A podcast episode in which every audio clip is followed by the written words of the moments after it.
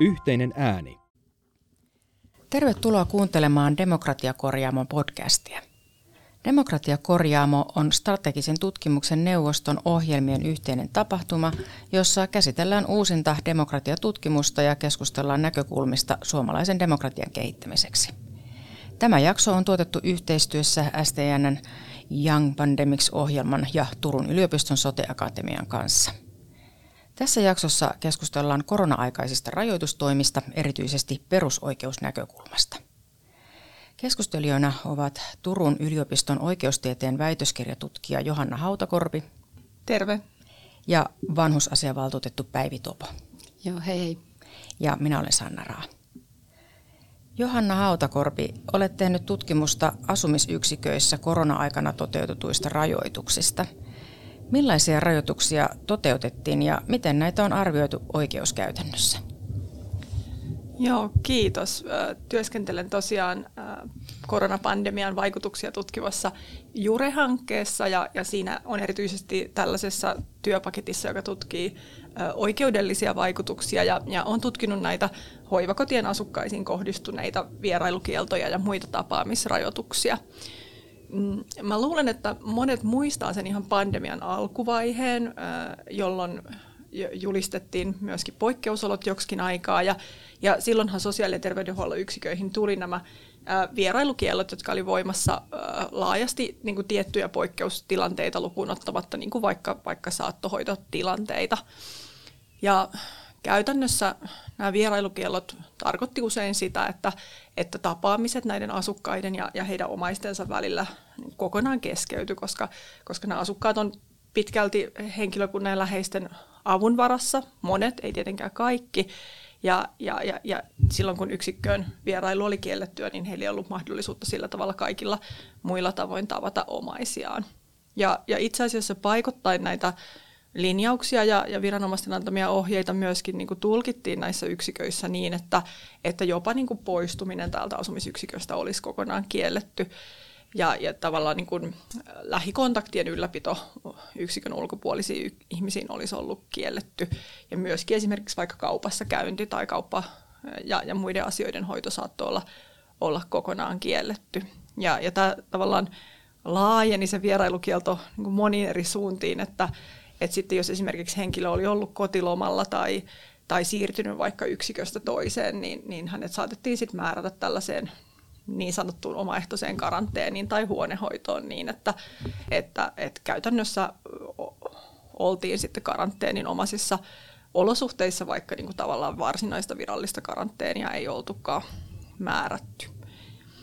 Ja vaikka tämä alkuvaihe on tavallaan ehkä niin kuin selvimmin ja, ja kirkkaimmin mielessä, niin, niin itse asiassa kun katsoo tätä oikeuskäytäntöä, niin, niin erilaiset tapaamisrajoitukset ja, ja käytännöt jatkuu verrattain pitkäänkin. Ja, ja itse asiassa kun asiantuntijoiden kanssa keskustelee, niin joitain niin kuin jälkiä niistä voidaan nähdä vielä niin kuin tältä, tältä keväältäkin. Ja, ja, ja niin kuin tässä pandemiassakin, niin siinä oli myös sellaista aaltoliikettä, että, että välillä näitä rajoituksia vähän kevennettiin, mutta, mutta sitten kun tilanne tartuntojen kanssa paheni, niin niitä saatettiin sitten ää, tiukentaa jälleen.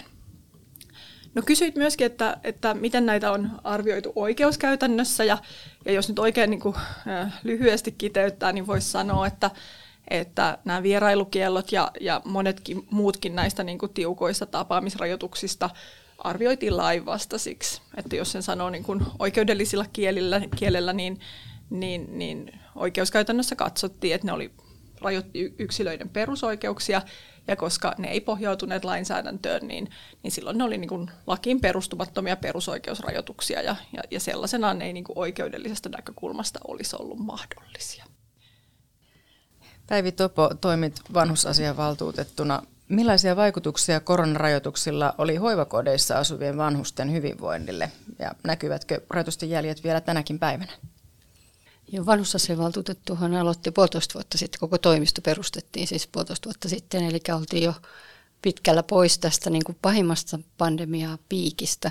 Mutta mä olen toki sitten aikaisemmissa tehtävissä niin katsonut tätä, tätä jo vähän pidemmältäkin aikaväliltä. Ja ihan niin kuin Johanna sanoi, niin tässähän oli siis tilanne, jossa meillä ei ole voimassa olevaa lainsäädäntöä liikkumisrajoitusten tai muidenkaan niin kuin itsemääräämisoikeuteen puuttuvien rajoitusten niin kuin tueksi. Eli tavallaan sitten kun me tullaan yhtäkkiä tällaiseen pandemiatilanteeseen, missä meillä ei ole hoitoa tähän tautiin kunnolla saatu kehitettyä, eikä meillä ole kunnollista käsitystä niistä ehkäisykeinoistakaan, niin sitten sit pystyttiin niin kuin toteuttamaan sellaisia rajoitustoimia, jotka sitten myöhemmin jouduttiin sit toteamaan, että nämä ei ollutkaan ihan, ihan niin kuin olla pitää. Ja, ja ensimmäiseksi sanon sen, että siis koko plus 70-vuotiaiseen väestöön, niin nämä jäljet on hyvin syvät siellä on enemmän tämmöistä niin pysyvää yksinäisyyden kokemusta, siellä on enemmän kävelyvaikeuksia. Nämä, nämä, kaikki, nämä kaksi asiaa on sellaisia tosi niin kuin kovia mittareita hyvinvoinnille.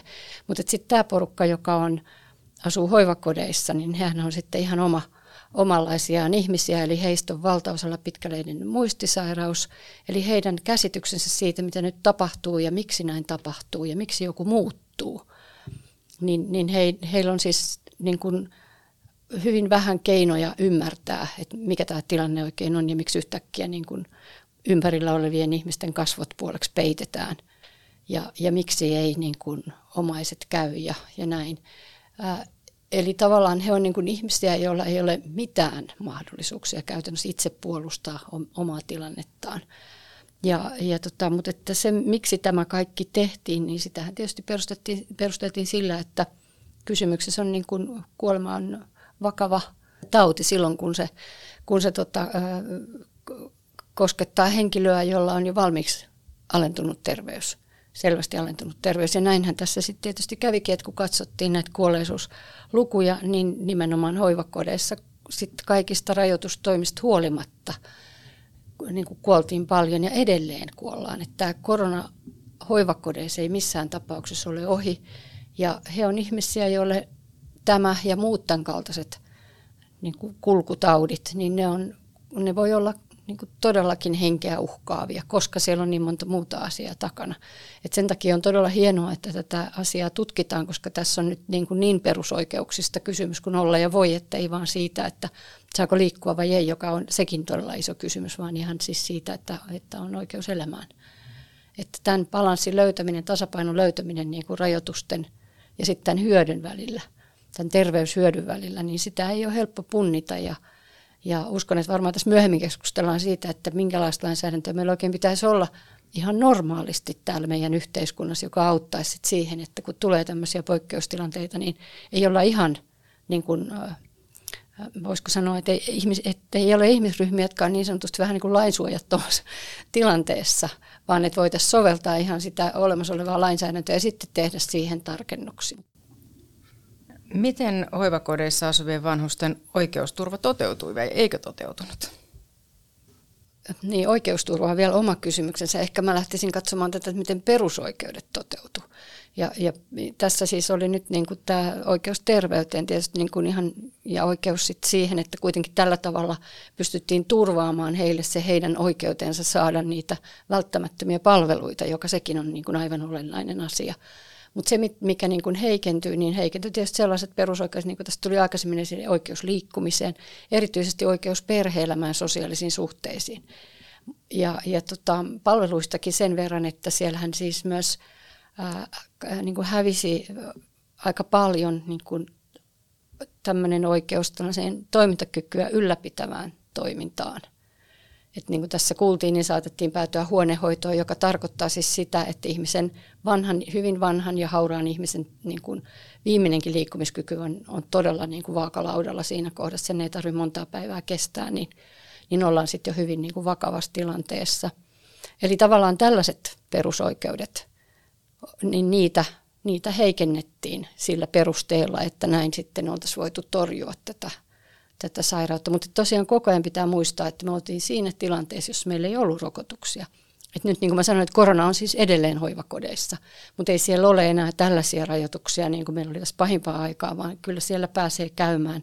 Edelleen on monia kaikuja näistä rajoitustoimista, mutta siellä saa fysioterapiaa, jos sitä on niin kuin sovittu, että se jollakin tavalla sinne tuotetaan ja kaikkea tämmöistä, että siellä on kyllä niin kuin moni asia mennyt eteenpäin. Takaisin niin kuin normaalioloihin, niin kuin tietysti pitää ollakin, koska nyt ei enää missään poikkeustilanteessa olla. Joo, voisin lyhyesti kommentoida ensin, ensin tätä äh, näkökulmaa, jonka Päivi tässä nosti esiin, että et, et, et tavallaan että minkälaisessa tilanteessa silloin oltiin, oltiin ja miten tässä tosiaan oli kysymys äh, terveyspalveluiden riittävyydestä ja viime kädessä siitä elämänsuojelusta, että, että sillä tavalla vaikka niin kuin, äh, oikeudellisesta näkökulmasta nämä, nämä rajoitukset oli lainvastaisia, niin haluan kuitenkin tuoda esiin, että niin se ei niin kuin sillä tavalla ollut pahaa tahtoa, että jos katsoo kansainvälisesti, niin, niin voidaan niin kuin tunnistaa joitain tilanteita, jossa ikään kuin tällaista kriisiä on voitu käyttää hyväksi, jotta on voitu sitten niin kuin rajoittaa kansalaisten perusoikeuksia tai vaikkapa sananvapauteen liittyviä oikeuksia, mutta että tässä selvästi oli niin kuin, hy- hyvä tahto ja huoli ja, ja sillä tavalla semmoinen niin kuin hyvä aikomus, vaikka sitten tämä niin kuin, ää, menettelyllisesti ja välttämättä kaikilta osin sisällöllisestikään ei, ei voida niin kuin jälkikäteen sanoa, että, että, että olisi voitu toimia vielä paremmin ja voidaan oppia tästä, tästä kokemuksesta, jotta seuraavilla kerroilla voidaan toimia paremmin. Mutta sitten olisin vielä tästä niin kuin oikeusturvakysymyksestä sanonut, että sen, että, että jos ajattelee näin niin kuin, juristina sitä ihan niin kuin perinteisintä oikeusturvakysymystä, eli sitä, että voiko jostain asiasta valittaa, voiko sen saada niin kuin tuomioistuimen käsittelyyn, niin, niin nämä, nämä, nämä vierailurajoitukset ja tapaamisrajoitukset pitkälti toteutettiin tällaisilla niin kuin, viranomaisten antamilla ohjeilla tai yksikön johtajan antamilla suosituksilla, tai, tai ne saattoi olla niin kuin hoitohenkilökunnan puhelimessa antamia ohjeita tai, tai lappuoven pielessä tai näin. Että, että näihin ei niin kuin sillä tavalla usein liittynyt semmoista niin kuin virallista hallintopäätöstä, joka annettaisiin tiedoksia, josta voisi sitten, sitten valittaa. Et siinä mielessä varmaankin niin kuin on ollut ää, asukkaille tai ehkä ennen muuta niin kuin heidän omaisille, jotka mahdollisesti olisi niin kuin aktivoitunut tässä asiassa, niin on voinut olla hyvin epäselvää, että onko kyseessä oikeastaan niin kuin varsinainen päätös vai suositus vai, vai niin kuin, mistä tässä niin kuin oikeastaan on ollut kysymys. Mutta, mutta siltä osin, kun sitten ihmiset, joitakin tapauksia on kuitenkin viety hallintotuomioistuimiin, niin hallintotuomioistuimet on itse katsoneet vähän niin kuin eri perusteilla, että, että nämä on ollut sellaisia rajoitustoimia, joista voidaan valittaa – että näitä on otettu käsittelyyn ja, ja, ja tuomioistuimet on sitten katsonut nämä niin kuin vierailukielot ja, ja tiukat, tiukat rajoitukset lainvastaisiksi ja lakiin perustumattomiksi. Että, että, että siinä mielessä voidaan ajatella, että oikeusturvaa oli kuitenkin sitten viime kädessä saatavilla. Toki se täytyy sanoa, että, että näissähän käsittelyajat on aika pitkiä, että paljonhan ne ratkaisut tulee sitten vasta siinä kohtaa, kun itse niin kuin tilanne ja rajoitukset on voineet jo muuttua siellä taustalla. Ja, ja sitten se, mitä oikeastaan niin kuin tältä osin haluaisin niin kuin myös sanoa, on se, että et valvontaviranomaisilla ja, ja erityisesti eduskunnan oikeusasiamiehellä on ollut tässä aika aktiivinen rooli. Että apulaisoikeusasiamies on myös omasta aloitteestaan niin kuin selvittänyt tilannetta ja, ja ensimmäiset ratkaisut ää, sieltä tuli jo kesäkuussa 2020, kun nämä rajoitukset tuli voimaan silloin, silloin keväällä 2020, tai sanoisin, että ensimmäiset niin kuin laajemmat ja merkittävämmät ratkaisut, joitakin tuli jo aikaisemminkin. Et sillä tavalla valvontaviranomaiset on ollut tässä kuitenkin aktiivisia ja pyrkinyt niin kuin viestimään sitä niin kuin asianmukaista ja lainmukaista tapaa toimia. Onko joitakin tapauksia, joita haluaisitte nostaa, yksityistapauksia? No, en tästä oikeudellisesta näkökulmasta, Johanna varmaan hoitaa sen, mutta tota, nämä yksittäiset tapaukset, joita, joita niin kuin tässä mun edellisessä työssäni tuli paljonkin esille järjestöjen kautta, niin nehän oli aika sydäntä särkeviä, kun perheet ei voineet enää tavata niin kuin läheistä, joka asuu hoivakodissa. Ja tämä on aika tai siis tämä on todella niin kuin traaginen asia, koska nämä hoivakodithan on näiden ihmisten omia koteja – että ne ei ole niin kuin mitä tahansa laitoksia, ei ne ole sairaaloita, vaan ne on ihmisten koteja. Ja jos sun kodissa kielletään se, että sä voit tavata sun niin kuin lapsia tai sun puolisoa, niin se on äärimmäisen poikkeuksellista. Että, että tämä, nämä niin kuin tavallaan tragediat, koska siellä on ollut myös sellaisia tilanteita, jossa sitten ei ole voitu koskaan tavata. Että tavallaan niin kuin elämä on loppunut niin kuin tämän pandemian aikana – ja, ja tota, tämmöinen hän on niin kuin oikeastaan, voisiko sanoa, melkein niin kuin pahin mahdollinen tilanne, jonka voisi niin kuin kuvitella tapahtuvan. Ja, ja niin kuin, niin kuin Johanna tuossa sanoi, niin nämä valitusajat sitten taas, että millä lähdettiin näitä niin kuin haastamaan näitä tilanteita ja näiden niin kuin laillisuutta, niin, niin ne on niin pitkäkestoisia.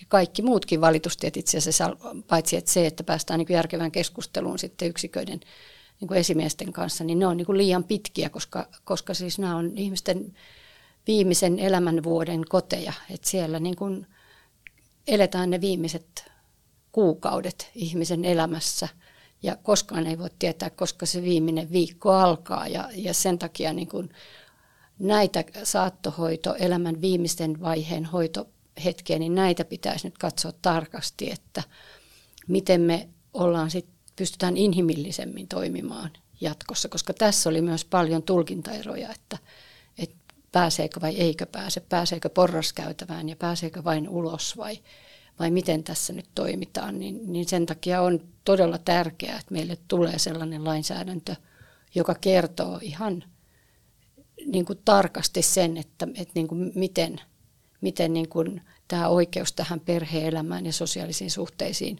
turvataan myös poikkeustilanteissa.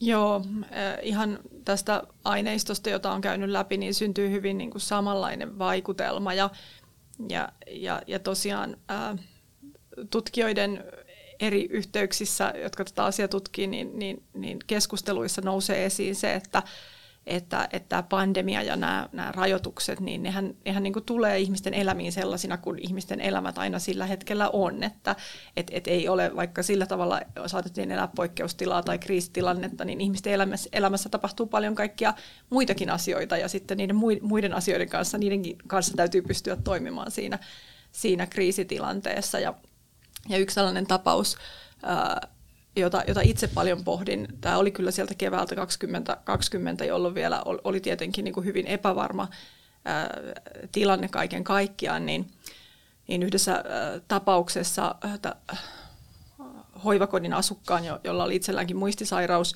niin, niin hänen puolisonsa menehtyi. Ja, ja sitten keskusteltiin siitä, että, että voiko hän osallistua sitten näihin läheisten kesken järjestettäviin hautajaisiin. Ja, ja, ja sitten täällä yksikössä tai, tai, tai viranomaiset siinä ympärillä sitten kuitenkin tulkitsi, että, että koska voimassa oli vielä se yksikön sisäinen vierailukielto ja erilaisia järjestelyitä, joilla sitten yksikössäkin oli porrastettu toimintaa ja, ja tapaamisetkin oli mahdollisia vaan, vaan ulkona tai tietyin erityisjärjestelyin niin turvaväleillä, niin, niin koska ei, ei voinut olla varmuutta siitä, että jos, jos tämä asukas sitten lähtisi tänne hautajaisiin, että, että varmasti esimerkiksi se turvaväli kaikkiin niin läheisiin säilyisi niiden hautajaisten ajan, niin, niin sitten tämä osallistuminen kiellettiin kokonaan.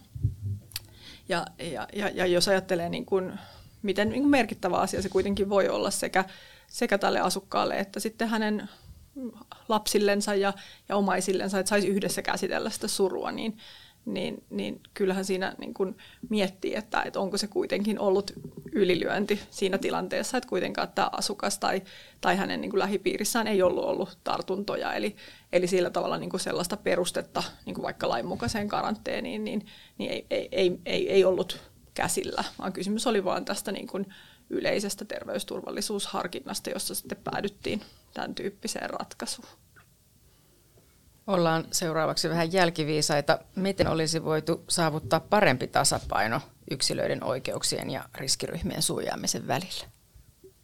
No ihan ensimmäiseksi sillä, että meillä olisi ollut lainsäädäntö olemassa, joka säätää itsemääräämisoikeudesta, sen, sen tota, ää, tukemisesta ja mahdollisista rajoitustoimista silloin, kun ihminen on sosiaali- ja terveydenhuollon piirissä. Niin kuin nyt hoivakodeissa asuvat ihmiset, he asuvat, on, kuitenkin he saa joka päivä sosiaalipalveluita, se on se, se, on niin kuin se perus, perusasetelma ja sairaanhoidollisia palveluita.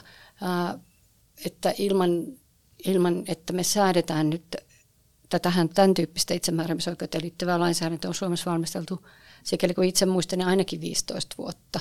Ja sitä ei ole saatu valmiiksi. Se on hyvin vaikea lainsäädäntö meillä on se jo, joihinkin, joillekin tietyille niin potilasryhmille tai niin kuin sosiaalihuollon asiakasryhmille olemassa, mutta hoivakotien asukkaille ei lainkaan. Ja, ja se on ihan selvää, että ei me voida niin kuin vuodesta toiseen jättää noin 50 000 ihmistä ilman tämmöistä niin kuin säätelyä. Vallankin, kun, kun, kun joka päivä hoivakodeissa rajoitetaan ihmisten liikkumista niin, että, että käytännössä kaikkien hoivakotien ovet, ulkoovet esimerkiksi on lukossa ilman, että on niin kuin turvallista pääsyä ulos ilman, että, että sitten sit jonkun pitää tulla niin kuin, ää, avaamaan juuri se lukittu ovi. Että sehän olisi myös meidän mahdollista vaatia, että nämä kaikki palvelutuottajat turvaa esimerkiksi turvallisen liikkumisen vaikka sisäpihalla. Mutta kun meillä ei ole tätä lainsäädäntöä, niin ei sitä myöskään oteta niin kuin huomioon esimerkiksi kilpailutuksissa, että tämmöistä vaadetta meillä olisi. Eli meiltä puuttuu siis lainsäädäntö, joka ää, niin kuin, vaikka se nyt siellä muussa lainsäädännön hengessä on, että toimintakykyä pitää tukea, mutta meiltä puuttuu niin kuin tämä itsemääräämisen tukemista – turvaava lainsäädäntö ja samalla meiltä puuttuu säädökset siitä, että miten sitä itsemääräämisoikeutta voidaan rajoittaa. Ja tässä nyt oli todella niin kuin karkea, karkeasti niin kuin rajoitettiin ihmisten ja hyvin tällä lailla niin jouk- joukkokohtaisesti niin kuin rajoitettiin ihmisten perusoikeuksia, niin tämä nyt viimeistään pitäisi herättää sen – kellon soimaan nyt siellä säätytalossa ja varmasti myös sosiaali- ja terveysministeriössä, jossa nyt tietysti on yritettykin tätä asiaa edistää, että nyt tämän aika tosiaankin on, koska ihan nämä pandemiat tähän lopu. Jo tähän de- demokratian näkökulmaan, jonka Päivikin nosti esiin, niin on, on, on helppo yhtyä, että et, et kun ajattelee, että et perusoikeuksienkin kannalta, että minkälaisesta tasapainottelusta tässä on ollut niin kysymys, että toisaalta siellä on ollut se, se elämänsuojelu ja, ja terveyspalveluiden riittävyys ja, ja toisaalta sitten niin kuin itsemääräämisoikeus ja, ja oikeus perhe-elämään ja liikkumisvapaus, niin, niin kyllä silloin niin kuin tällaisten niin kuin isojen pu, punnintojen tekeminen kuuluu kuitenkin demokraattisesti valitulle kansanedustuslaitokselle, eikä, eikä sen pitäisi tapahtua niin, että, että sitten niin kuin viranomaisohjeilla tehdään sitä punnintaa etenkään niin kuin ryhmien, isojen ryhmien osalta, että et, et missä kohtaa missäkin tilanteessa se, se raja menee. Että, et ajattelen ihan samalla tavalla, että tätä, tätä lainsäädäntöä ää, pitäisi kehittää. Vaikka valmiuslaki ja tartuntatautilaki sinänsä oli, oli melko uusia, niin, niin, niin kuitenkaan tällaiseen aivan näin laajamittaiseen ja niin kuin syvälle käyvään, käyvään pandemiaan niissä, niissä ei oltu osattu varautua. Että, että et, et kyllähän tätä niin tasapainottelua just yksilön oikeuksia ja, oikeuksia ja, ja, ja, ja yhteisön, yhteisten oikeuksien tai riskiryhmien suojaamisen välillä, niin, niin, niin onhan tartuntatautilaissa nyt jo vaikka karanteenin määräämistä tai eristykseen määräämistä koskevat säännöt tai vaikka mahdollisuus yleisten kokousten kieltämiseen, mutta, mutta et sitten näiden sosiaali- ja terveydenhuollon yksiköiden osalta kuitenkaan sitä lainsäädäntöä ei ollut tehty niin kuin sillä tavalla – täsmälliseksi, että se olisi antanut niin kuin perustan näille rajoituksille. Et se, se on nyt ainakin se sellainen, mitä se, tai kutsutko jälkiviisaudeksi, niin, niin se, se, mikä tästä nyt helposti, helposti voidaan vetää johtopäätöksenä. Ja, ja sitten se, mikä on tietenkin vaikeampaa ja missä jää, jää varmasti niin kuin jatkossakin viranomaisille paljon punnintaa, on niin kuin se, että, että aina pitäisi kuitenkin miettiä, että pystyykö siihen lopputulokseen pääsemään – jollakin muulla keinolla, joka vähemmän puuttuu perusoikeuksiin. Että, että sehän tarkoittaa nyt tässä kohtaa ennen muuta varautumista siihen, että, että, että, että oltaisiin valmistautuneita ja, ja, ja, ja nähtäisiin se, että, että esimerkiksi vaikkapa ää, normaalitilanteessa voidaan ajatella, että vaikkapa suojavarusteilla estetään sitten tartuntojen leviäminen. Tietenkin nyt oli, oli hyvin niin kuin erityyppinen tilanne, mutta että, että olisiko sitten voinut ajatella, että jossain kohtaa sen vierailukiellon sijaan oltaisiin voitu esimerkiksi niin kuin suojautumisella tai, tai yleisten tilojen käytön kieltämisellä tai, tai niin kuin muilla tämmöisillä huomattavasti niin kuin lievemmillä, vähemmän perusoikeuksiin puuttuvilla toimilla sitten ehkäistä tätä tartuntariskiä. Meillähän on, oli myös se tilanne, että meillä oli rokottamattomia, siis Sivaisko sama rokotteita, niin meillä, meillä oli ja on edelleen siis rokottamattomia – työntekijöitä näissä hoivakodeissa. Ja tämä on tietenkin se toinen kysymys, että mikä on näiden ihmisten itsemääräämisoikeus, jotka päätyvät tekemään tämmöisten ryhmien kanssa töitä. Ja, ja tähänhän myös apulaisoikeusasiamies otti kantaa tämmöisen hengityskonetta käyttävän henkilön kohdalla. Et, että tämäkin puoli on jo, tästäkin on jo jonkinnäköistä punnintaa tehty ja, ja, ja tämä on myös kysymys, josta pitäisi nyt sitten tämmöisenä aikana, kun pandemioita ei ole päällä, niin pystyä käymään niin kuin keskustelua, että et mikä on näiden työntekijöiden ää, ikään kuin se ammatillinen velvollisuus, mihin se ulottuu silloin, kun pitää suojata niin kuin asiakkaiden ja potilaiden terveyttä ja turvallisuutta. Et tästä asiasta meidän pitäisi käydä nyt keskustelua, kun, kun ei ole nyt tämmöinen akuutti tilanne. Ja sitten tähän tietysti tähän kokonaisuuteen vaikuttaa huomattavan paljon se, että miten meidän niin kuin iäkkäiden palvelut ylipäätänsä on resurssoitu. Että, että niin kuin, onko siellä krooninen pula niin kuin ammattitaitoisesta työvoimasta. Että jos on, niin silloinhan siinä käydään herkästi, ollaan herkästi sellaisessa tilanteessa, että jos siellä on pienikin niin kuin, ää, poissaolojen kasauma, että, että siellä on sairaspoissaoloja, niin silloin joudutaan siirtymään henkilöstöä niin osastoilta yksiköistä toiseen. Ja tällaisessa pandemiatilanteessa se sitten näyttäytyy hyvin hankalana, koska silloin siellä niin kuin saattaa siirtyä työntekijän mukana niin kuin sit, sitten näitä viruksia ja, ja aiheuttaa sitten taudin leviämistä. Et perimmältään kysymys on siitä, että jos meillä on hyvin resurssoidut palvelut, niin totta kai ne on kestävämpiä sitten myös niin kuin turvaamaan ihmisten terveyttä ja turvallisuutta myös poikkeusoloissa. Ja tätä pitäisi myös enemmän niin kuin minusta alleviivata, että tämä on niin kuin, kysymys on myös tämmöisestä va- valmistautumisesta kriisitilanteita varten. Että ei, ei vaan siitä, että miten tämä jokapäiväinen hoivapalvelu saadaan nyt pyörimään, vaan myös ihan kokonaisuudesta. Kysyisin lopuksi vielä, että mitä me voimme oppia koronapandemian kokemuksista ja miten näitä oppeja voitaisiin viedä käytäntöön? No ainakin se voidaan oppia, että kyllä suomalainen demokratia hyvin näytti muuten kestävän tämän. Että siellä oli rajoitustoimia, mutta niistä pystyttiin myös koko ajan käymään niin kuin keskustelua, joka oli varsin intohimostakin aina välillä.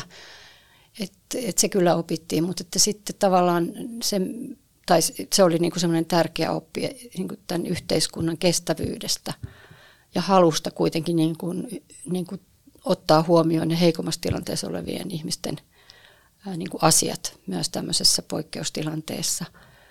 Mutta opittiin myös se, että, että kyllä meidän palvelujärjestelmä on valitettavan hauras. Että sitten kun tulee tämmöinen nopeasti kuormittava niin kuin pandemia päälle, niin, niin sitten moni moni muu asia siinä palvelujärjestelmässä ei enää sit pystykään tuottamaan sitä, minkä sen pitäisi pystyä tuottamaan. Tässä on yksi asia, mistä ei ole puhuttu, on hammashoito, joka, joka oli iso asia. Et siis, että kun tästä puhuttiin tästä hoivakotien asukkaista, niin heiltähän meni aika lailla niin kuin hammashoito häipyi. Eli tavallaan se päivittäinen hammashygienia ja sen lisäksi vielä hoito – ja, ja tämäkin on yksi asia, että tästäkin voidaan oppia, että, että kun todennäköisesti tulevaisuudessakin nämä pandemiat on just semmoisia, että ne leviää vähän niin kuin samoja reittejä kuin nyt tämä, tämä korona, niin miten me sitten myös tämmöinen asia otetaan huomioon?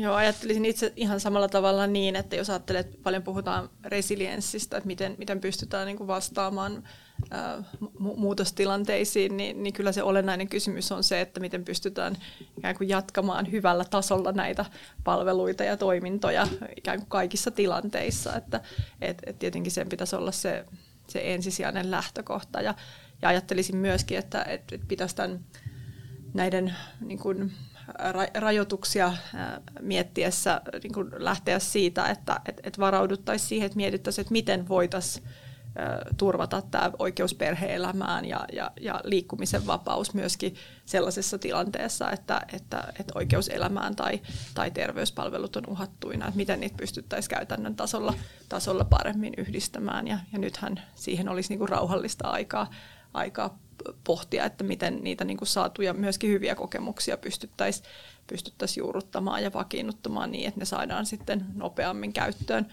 käyttöön seuraavan kerran tarvittaessa. No sitten ehkä se seuraava oppi, oppi on se, että, että kyllä sen lainsäädännön täytyisi olla yksityiskohtaisempaa kuin mitä se, se oli, että, että, että näitä tämän tyyppisiä kysymyksiä, näillä on kuitenkin niin pitkälle perusoikeuksiin meneviä vaikutuksia, että, että lainsäädännön pitäisi olla tässä suhteessa niin kuin selvästi ää, kehittyneempää.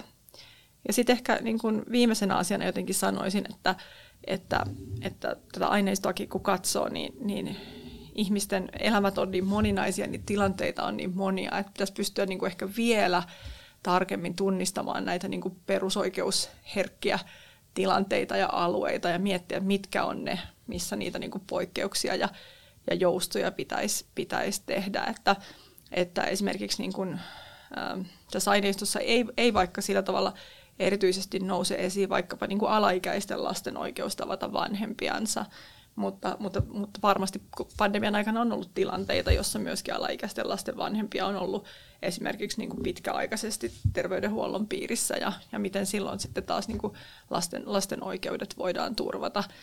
Tai esimerkiksi niin kuin terveydenhuollon puolelta myös esimerkki, jossa, jossa sitten taas vaikkapa niin kuin synnytysten järjestelyt ää, tai, tai vastasyntyneen hoivaan liittyvät järjestelyt ää, ja, ja sitten niin kuin nämä rajoitukset, miten niitä pystyttäisiin yhdistämään niin, että, että myöskin sit lähiomaiset voi osallistua tähän hoidon ja hoivan toteuttamiseen, mikä on tietysti iso kysymys myöskin täällä niin kuin vanhusten hoivan, hoivan osalta, että, että näillä omaisilla on usein iso merkitys myöskin ihan siinä niin kuin kuntouttava merkitys, että, että, että miten nämä tilanteet pystytään ottamaan huomioon. Kiitos keskustelusta Johanna Hautakorpi ja Päivi Topo. Turun yliopiston Sote-akatemia löytyy Twitteristä nimellä at utu-sote ja Johannan mainitsema Jure-hanke at jure-fi. Yhteinen ääni.